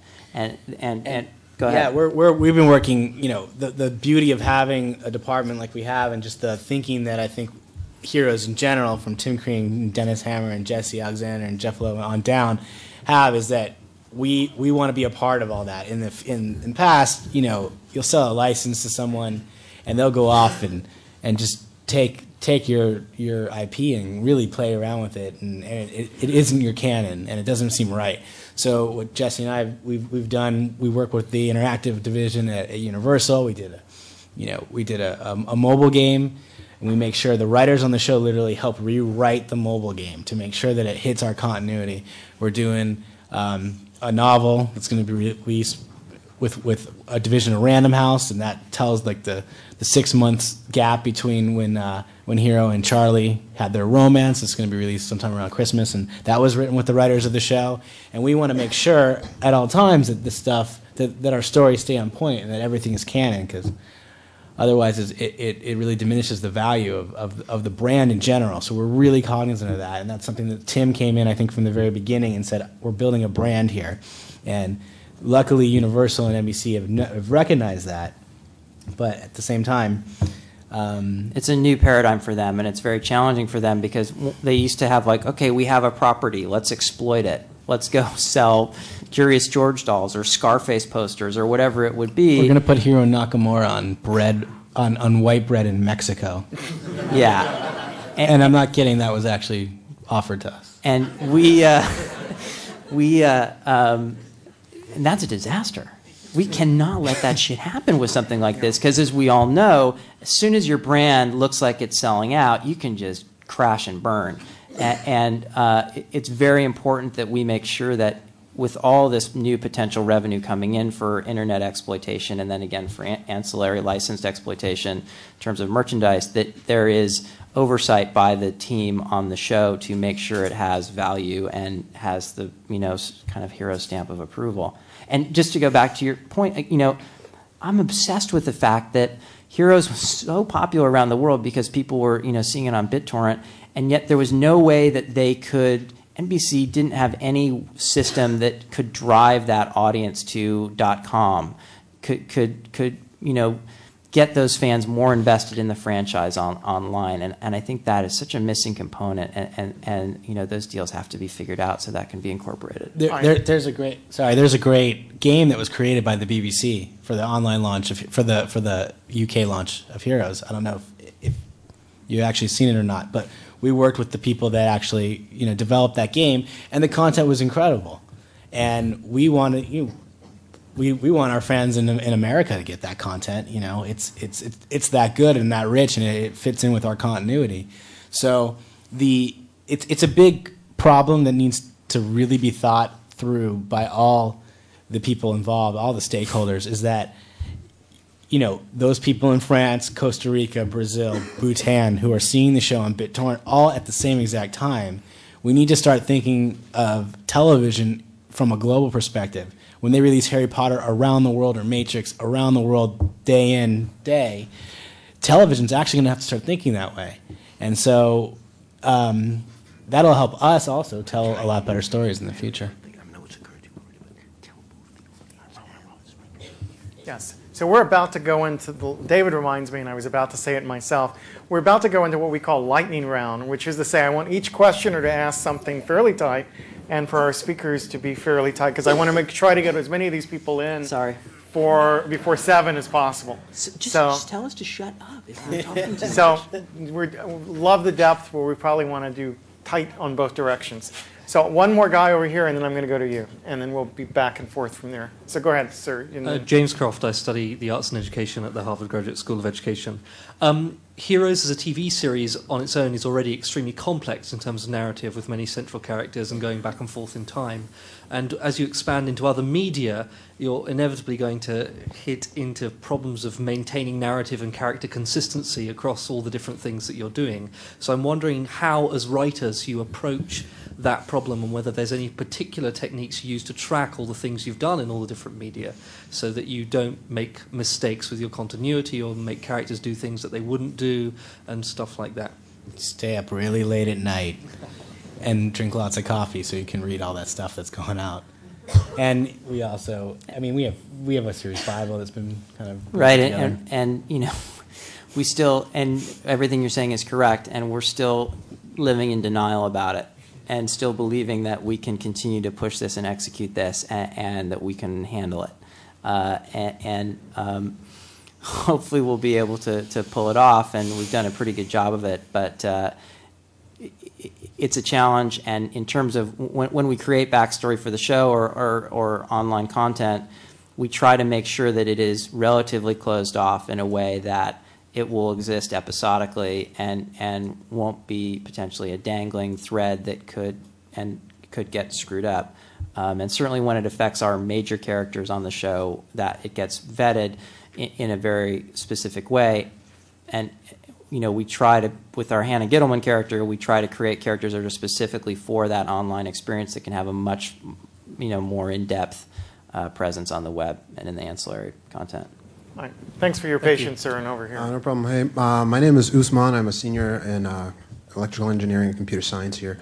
Um, I love the show, and I recognize the importance of transmedia and an almost infinitely expandable uh, universe where backstories can be thrown all, all over the place in any kind of medium. And uh, it worked very well for, for example, The Matrix, and I think it's very obvious almost now to see it used in such a way um, on TV series. But my question is that um, uh, is there like how how common or feasible economically and culturally is it to ever see a show that's conceived like the entire story, the beginning and the very end of the story, conceived from the beginning, even though um, I guess for television.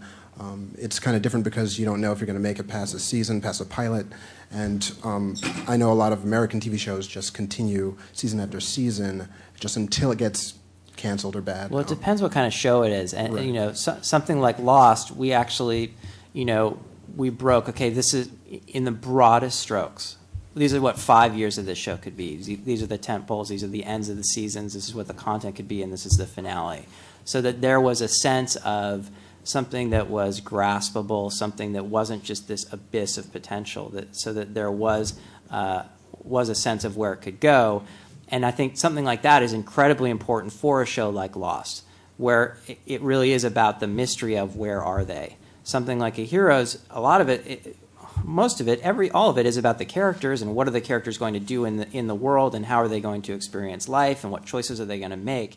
And and a show like that really has, you know, for me, as long as it stays creatively fresh, you know, can run for a long time. So it doesn't have necessarily an end built into the idea, but where something like a Lost absolutely does. Thank you. Okay, over here. Hi, I'm Nikki. I'm a senior here at MIT. Uh, I was wondering if you could talk some about how every, there are separate storylines for all the characters, at least towards the beginning of the seasons. And are you ever tempted to just have different writers write those and then kind of piece them together? That's what we do. Okay. And also, uh, you mentioned you knew you might be able to get Kristen Bell. Was the fact that her power on Heroes is basically a built in taser, which was very popular with her and Veronica Mars on purpose, or a happy coincidence? It was a coincidence. We we actually. Oh God. we potentially had we had another actress playing that part, uh, and had shot scenes with another actress in in that part, and then Kristen Bell became available to us, and we just plugged her into that, rewrote everything for that character, and expanded who that character was. So, so that's the way we got got there. Um, in, in, for your other question, uh, Heroes is written in a very um, in a, in a unique fashion and uh, a way that you know came out of a lot of Tim Kring's ideas about how best to to write serials and be creative came a lot out of my experiences on Alias and Lost. All the writers on the show break the stories together in a room. There's about ten of us, so we all are incredibly collaborative in how we break the stories. We uh, we will then we will break about three three episodes worth of content and then we will have one writer or one team write the cheerleader story or the Matt Parkman story for those three episodes. That allows us to generate scripts very, very quickly, so that you can, so that we can then see what works and what doesn't work, and we can adjust continuity and mythology. Um, and, and you know, certainly last year contributed to, I think, the quality of you know the way that the that season held, holds together narratively. Uh, that that type of writing involves every single member of the staff in every episode, keeps them invested, keeps them you know up on um, on the content, um, and and in in terms of a serial um, and something as mythologically heavy as Heroes, time is our is our enemy, and and we need to get as far ahead as we possibly can so we can change, so that we can rewrite those scripts, and so that you know on Alias we would break episodes uh, on the first day of pre-production of an episode, which meant that that episode would then be filmed in eight days. We didn't then know what the episode that was going to come after that was. That was very, very challenging creatively, and and I think often we we would write ourselves into corners. It would prevent the the the stories from being as good as they possibly could be. So we have this new collaborative approach to writing on the show uh, uh, and a lot of that is you know stuff that I've taken from the way video games are are made in terms of the way teams work together and iterate on ideas and do rapid prototyping to see what's working and see what isn't working. Um, and a lot of other shows have tried to emulate that model. Uh, it's unclear if they can. Heroes is, might be uniquely positioned with the ensemble um, to be able to sustain something like that. Okay, over here. Hi. Um, I'm Enver Thorburn. I'm a recent uh, graduate journalism at U of I. Um, I caught up on the show by watching season two by watching on Mojo. So I was curious about the syndication deal, how that worked. Did that just go on between NBC and Mojo? But my main question is, you know, you say that you're committed to the fans and you're also committed to characters. And you know, Heroes uh, from the, from its beginning It's been multiple characters, and You've also said that you've had regrets over killing off some characters, uh, Isaac Mendez, maybe. I do not regret killing off Isaac. I didn't say that. Well- I, I said I said we did kill off Isaac. I didn't say I regretted Well, it. certainly some of the fans, you know, are clamoring for characters like that to be brought back, and then you add new characters in season two, and um, you know, characters like Monica and Maya, and not that there's anything wrong with that. I I enjoy their stories, but it means that there might be less time available for some of the more popular characters. So how do you? Absolutely, and that that is that's a great point, and it and it's you know it's something that you know Tim when he created the show really wanted to make sure that it that it would be the kind of with an ensemble show that certain characters could die, that certain char- that that it would help you establish the stakes of this world. That those characters could go away, so that it added a threat level to to the, to the show. Um, and the as great as that is in theory and concept, the reality of the way fans attach to characters is is potentially antithetical to that idea and precludes you from you know making those aggressive choices in terms of, of killing killing characters off. Um, we'll see how people you know how, how people respond to where we go with the rest of this season. We have some you know cataclysmic things coming up with, with that. Um, and in terms of uh, what was the other part of your question? It was It was about Mojo. Mojo. You know, have viewers been able to catch up to the show? You know, you might I don't. I have no idea. They, there's three episodes. there's Mojo, and we're also on the on G four. Yeah. On G4. You you caught up on Mojo. That's amazing. I, I didn't even know about that. Yeah, they were they were running like uh, uh, they were running marathons. Oh, Right, I know what I want to say. The introduction of new characters. That's another thing that we potentially did that in the wrong. We did that in a certain way with certain characters this year that may not have been the best way to go. some new characters we introduced this year, I thought we did effectively. Other characters, potentially the twins, you know, um, uh, Maya and Alejandro, we might have not introduced them in the best way. And and I think we learned a lot of lessons last year that we should have known, and, and this year about the best way to introduce new, new, characters. Kristen Bell is someone who we introduced her in a fantastic way. I think we introduced her in in in, in small bites. She was very clearly incorporated into the main narrative of the show. She was kind of archetypal in, in, in many ways, so that the fans weren't forced to emotionally connect with that person when they first first met her, and it allowed you to get to know her. And and something like that is much easier to do with a villain, and it certainly worked for us when we introduced Sylar last year. So, as writers, you prefer that ensemble approach as to like the episodic thing that you in Lost, where you're dealing with one main character. It enables you to That's deal just with continuity easier. Uh, I don't know if that's true, but that's just that's just what Heroes is. Heroes is what Tim Kring likes to call kind of haiku storytelling, mosaic storytelling, where you're going to get pieces of this ensemble, and it's another you know it's an approach that kind of Lost has pioneered in a lot of ways, and I is probably something that soap operas know is that you we set up the characters on our show to appeal to everybody who's watching it. So when there's a family watching Heroes, everybody on that couch can hopefully find something in that show that they care about. They can care about the cheerleader. They can care about Matt Parkman. They can care about Niki Sanders. That they can find something in the show that they like, and hopefully they will watch the stuff that they don't like to get to the stuff that they do like. Um, and and it, it's uh, it's an it's a challenge for us. Absolutely. Over here.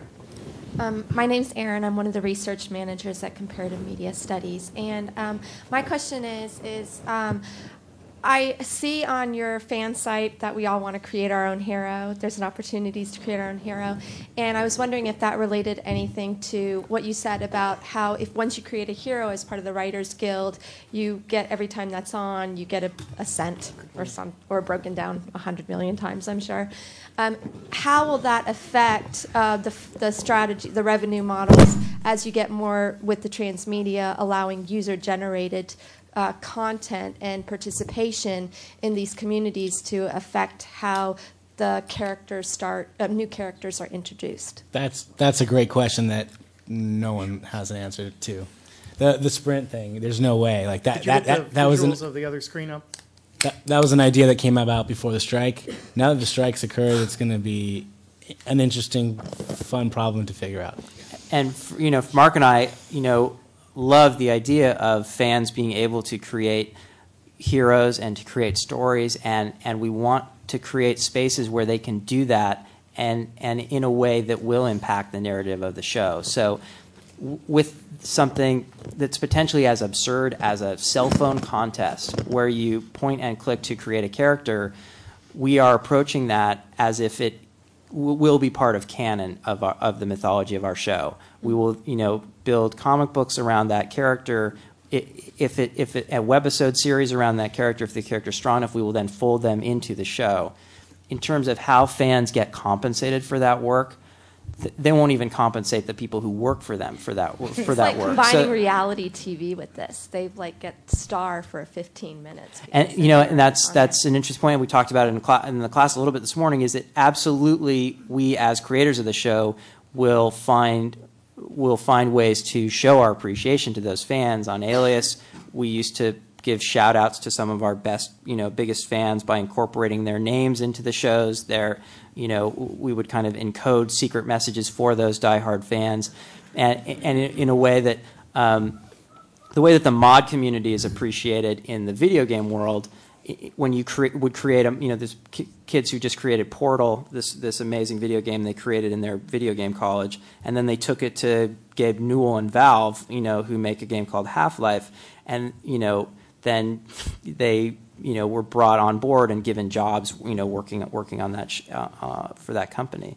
Uh, and that's something that we would absolutely be open to. And we do it already in the comic books. We've definitely put like everyone's handles in on, Right. in the comic books, and we've seen what fans do with that. And on Smallville, we did it all the time. We always were catering to our fans who who really helped out. And we have some fans who became interns who went on to have jobs, and you know, guys that have made whole careers out of being fans. So. O- Over here. Um, hey guys, Josh Diaz, uh, CMS grad student, first year. Um, putting together that some of that last question and some of what you said earlier, you you've made uh, uh, advances with the network in saying you need to protect the hero's brand, uh, working in the the beyond just the show where heroes appears and making sure that the characters are true to the visions and what the story should be about. Um, with like the create your own hero program, this it's really exciting, but it's still a, a very narrow template that you can fit things to. How do you guys deal with a, a possible tension between fans who'd go and create their own works that broke the that broke the hero's narrative, that told stories that wouldn't be appropriate for the television show. Is that something you're afraid of? Would you not want the network to find out? Is that spooky at all? Or I love that stuff, and That's I think awesome, yeah. we're obsessed. We think that's the greatest shit ever. If your fans love your content so much that they're willing to generate content of their own around around that, that's fantastic. Uh, and, and we couldn't be more e- excited about that. Um, Uh, and, and we hope that you know that heroes, you know, that people, heroes fans create fan fiction, create any any type of content that they want that's that's that's based around the property, and yet they don't generate any revenue for themselves based on the exploitation of that property.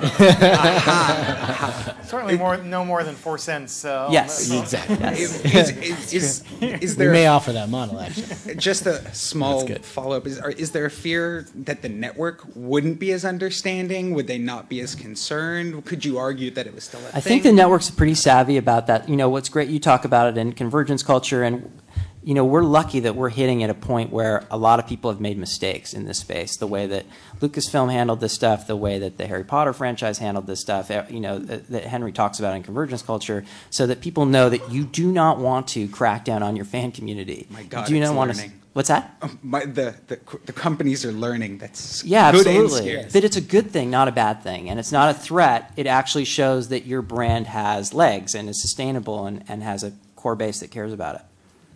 Okay, over here. Hi, uh, I'm Faris. I'm not at MIT. I'm over from London and I kind of just wandered in. Um, Me too. I find it, I mean, I think it's really interesting of how the conceit of heroes enables it to be such a sort of blurry narrative because it's sort of rooted in, in the real world and the sort of transmedia expansion of it and the ARG elements and the sort of incorporation of co-creation parts continue how that blurring sort of works between the core narrative of the film and kind of reality and there's sort of that gap is sort of closing. I just wondered if you'd thought about incorporating or how you think about that expansion might work and how you can tell stories outside of the film in other media, in other forms that allow people to sort of have these more immersive, kind of controlled experiences of, of kind of what is essentially products of film, but then expanded outwards, I suppose. I think that's what we're constantly working on every single day. It's like how how can we continue to tell these stories in the transmedia space and actually bring it. You know, we have hardcore fans and and they love this stuff, but something Jesse and I talk about constantly is how how can we continue to to expand the transmedia stuff to a much broader audience. And we're we're always thinking of ways to do that. And We're obsessed with doing, you know, an ARG that, you know, an alternate reality game. Probably most of you guys are familiar with something like that. That that really appeals to a broad audience as opposed to a core audience. There was something that, that was done called the Lost Experience. You know, a million dollars worth of advertising money that you know got behind, uh, you know, a web content based experience, based, you know, kind of scavenger hunt based around the world of Lost. Uh, that did ha- that was so hard and and complex that it had very limited people participating in it, Uh, and and one could argue potentially was not worth doing. But it was worth doing in that it was innovative and it showed you what could be done. And, and, and Mark and I are, are struggling to find a way that, that we can, you know, can, can broaden that ARG experience. Um, it is one of the things that we're trying to do. And, and we, you know, for that we need money. You know, we need to hire, for something like that, we, we need to hire the Jane McGonigals of the world. We need to hire the, you know, Elan Lees or whoever of the world to, you It's know. going to give you six DVDs worth of money here. Fantastic. Thank you. We're on our way. Uh, uh, and, and- and we've talked about doing, you know, avatar-based web communities. We've talked about, you know, we created an episode called Five Years, uh, Five Years Gone. We did last season where the characters went into the future, and it was a world where superheroes were out in the open. Um, one of the reasons, there are many reasons we did that episode. One of them was to have a space to exploit in video games that was a, a version of Heroes that was much, that was readily uh, accessible to video game gameplay. Uh, and, and, you know, so we're constantly thinking of we don't stop thinking about this. Yeah, and it's it's, it's very it's an interesting thing that we we also we, we when we talk to NBC.com and, and the various stakeholders, it's like let's have something that one week it's let's have something that grandmas in New Jersey can access, and in the same breath, in the same meaning, they're like, oh, we gotta get something cool for the hardcore fans, and it has to be in the same thing. So it's very interesting that we're trying to weave these two things together and try to find something in the middle of the road. And we've definitely we took steps this year to actually make it episodic, where each week you had something that sort of complemented that particular episode.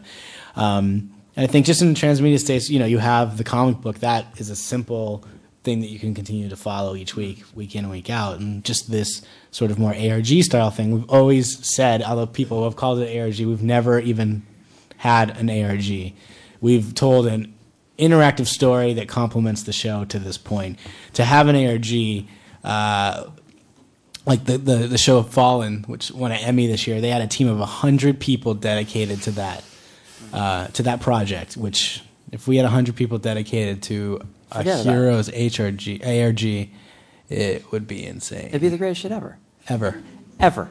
Uh, another thing that is sort of on point with what you're saying is that the tech is changing so rapidly, and the ways that we can tell stories is changing. That you know, six months ago, the, the way to do the kind of accepted way to do an avatar-based web community was, you know, use 3D graphics engines that had been designed for video games. Well, the more I look at it, the more I realize that is absolutely the wrong way to do it, and that you need to do something that's more flash-based, something like Habbo or you know Habbo Hotel, some, something like that that is more accessible to a broader audience and works on multiple platforms. Um, a- and we're constantly struggling with, you know, is a tech ready to be exploited for our, our storytelling? Uh, David. Um, I want to introduce a note of skepticism, partly because this love-in has been very instructive, but clearly there are certain kinds of questions that might arise in people's minds, even from the discourse that you folks have given us today. And I want to mention one or two of them just to ask you, uh, ask you very quickly to respond. My, my first broad uh, question I'd like to leave for you to answer second, which is I'd like both of you to talk about your reservations uh, uh, about, uh, about the whole process, about the scale of the operation, about the way it's grown so quickly, about the proliferation of platforms in which you're telling stories. Words, What are your reservations about this, or what are the dangers or difficulties of this process? That's the second question. The first question tries to concretize that. There's a, uh, one of the most fundamental ways in which people who study narrative and learn about both visual and print forms uh, uh, proceed is to recognize that each particular platform has certain unique qualities. You don't, a movie should not look like a television program. A television series should not look like a comic book. A comic book should not look like a story that comes over your telephone, over your, over your iPod. You guys are talking about this stuff as if as if it's all one narrative that there's no problem about moving from medium to medium. The history of television is, until about 1965 is a history of figuring out what it means to make stories on the small screen, what it means to tell stories that have to be interrupted every 12 minutes, what it means to use a close up on this reduced visual scale. You folks are talking about it, uh, you you folks are acting as if these are not significant questions, and that you can jump to a comic book and jump to a webisode and jump to a uh, to a pr- to a graphic novel with relative ease. And that And I- that I- seems very troubling from an artistic standpoint, to put it, you- mildly. You, should know that it, that um, it actually we are we and you know this for me personally comes from my experience uh, working in video games. Uh, the first first jobs I had were writing video games, and I'm continuing to be involved in the game space. And and I'm also a video game player, so I know video games are all about the gameplay. It's not about the freaking story that you stick on stick on on top of a game. So that model for me is something that has shaped the way I look at transmedia storytelling. So I know that every medium has specific ways that people access it, that has specific requirements and has specific needs. So we, you know, we're talking about it very broadly, but we're absolutely approaching every medium in a, a- as its own unique entity, and that that comes from the fact that um, comes from my personal experience you know, learning those lessons in, in, in game narrative and in terms of the way that you know the the other people like Mark and, and you know create content create content for the show. Um, Yeah, Jesse's been a huge proponent of that. That you have to make sure that we're taking advantage of the medium that we're working in. So we're very cognizant of that and in everything that we do. And we, we say this and we, we talk general and broad because it's still the story. It doesn't matter where you go. We're still telling the hero's story. We then cater that story to whatever medium that we have, and we're learning. And that's what's so awesome about right now. Like this is the time where we can completely experiment. There's very little things that have been, you know, there's very few templates that have been created that we have to mold ourselves into. It's it's the wild west right now, and we're having a great time figuring out new ways. Some things completely work, some things totally fall flat on their face, and we scrap them. But um, and we've been, I think, very successful in the way we've exploited our content in, on uh, uh, different media platforms. The area where it has been more challenging for us is our core model of serialized narrative. That is a fucking bear, and to figure out how to how to do that effectively for for a broadcast audience is so challenging and it's something that we're constantly iterating on and constantly trying to figure out how to balance serial with ep- episodic content. Um, a- a- and that's something that, that we struggle with on, on a daily basis and, and is such a um, that's our core business Well, I, my suggestion for that would be go back and look at older television. It isn't the case that television was episodic until was only episodic until yesterday. Hill Street Blues solved that problem in very brilliant ways. But Hill Street Blues, in, in you're absolutely correct. eh, But Hill Street Blues had a very clear franchise. Hill Street Blues had a very clear cop franchise. You there was a crime at the beginning of every week. You would you would you would solve. Y- It does. You would you would solve that crime, and, and you would you your characters would your characters would be serialized in, in, in a in a very light general that's, way. That's And inaccurate. They That's wouldn't they wouldn't be arc they wouldn't there be were, arced there were actually in, stories that there were actually some story arcs that would run over six, seven, eight weeks. They didn't. They didn't. And there were also some stories that would conclude within each episode. And that's why I said Exactly, I but thought that's- it's a good that's a- model. there's a bound- words, it understood. It understood the problem that you're talking about in very creative ways. And I, I could cite other programs like that. I, I simply meant to suggest that it's a simplification to imagine that the problem you're confronting is, a, is one that belongs to the 21st century. I mean, uh, television programs were confronting this problem in the late 60s, and there are a series of shows, both comedies and uh, narrative dramas, that deal in very interesting ways with exactly the issues that you're talking about. How do you keep the continuity of things going, but also find some way of creating a story that is satisfying within its hour? You're absolutely correct, and and uh, that and, and there are some unique challenges at, at, because the media space is so fractured. Because television is now told in six acts. We have to fucking tell our episode in six acts, forty-two minutes of content broken up into six acts, and, and is a is a very unique challenge for us. And certainly, especially when you're dealing with a genre property, in, in terms of building in an understandable franchise on a weekly basis of the lawyer has a case that he has to solve, the cop has a case that he has to solve. That that's very challenging for us. And you're right about Hill Street Blues, but you're forgetting that it's a precinct that was full of different cops. So there's an A and a B and a C story, and your I do A story understand your point, and your A may be serialized, but your but your B may be episodic. So it, it, it's it's a it's a you know tremendous balance for us. Especially it's a, it's very complicated for us, especially in the genre space. Okay, we're, I'm, we're running really tight on time, so let me get these last three questions in. Be very brief on both directions so we make sure everyone gets heard. Okay. My name is Xavier Jackson. I'm a freshman here. Um, my question was uh, at the beginning of the first season, I heard that it was the story was intended to be a micro series or something. I might I might be wrong, but but maybe it seemed like uh, during the first season that it could have ended and that would have just been the, the entire heroes. saga. That's not true. And what's interesting is that we found that we, we discovered that people had that perception of it. And we do not know where that came from and, and potentially came out of the marketing or the promotion of the show. And, and there were messages that were put out there that were misinterpreted. But uh, that, that was never the case. It was always designed to be an ongoing series. Thank you. Okay, and then Matt, and then I'll get to Jason. Uh, my name is Matthew Weise. I'm a producer for the uh, Singapore MIT Gambit Game Lab, and I just would like to know what kind of stories inspire you guys, what stuff you geek out about, and uh, what kind of stuff is, you know, you think back and say, oh, I love that experience of watching that show. That's the kind, or that movie, game, whatever, and that's the kind of experience I want to create for the people uh, watching Heroes. Um, God, I I'm like just a huge Star Wars geek and Indiana Jones, and that's pretty much me.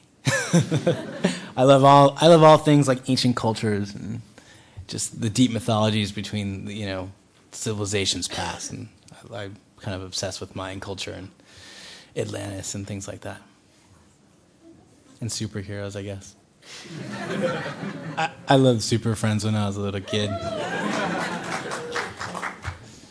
Uh, I'm a Star Wars freak. I love Star Wars like crazy.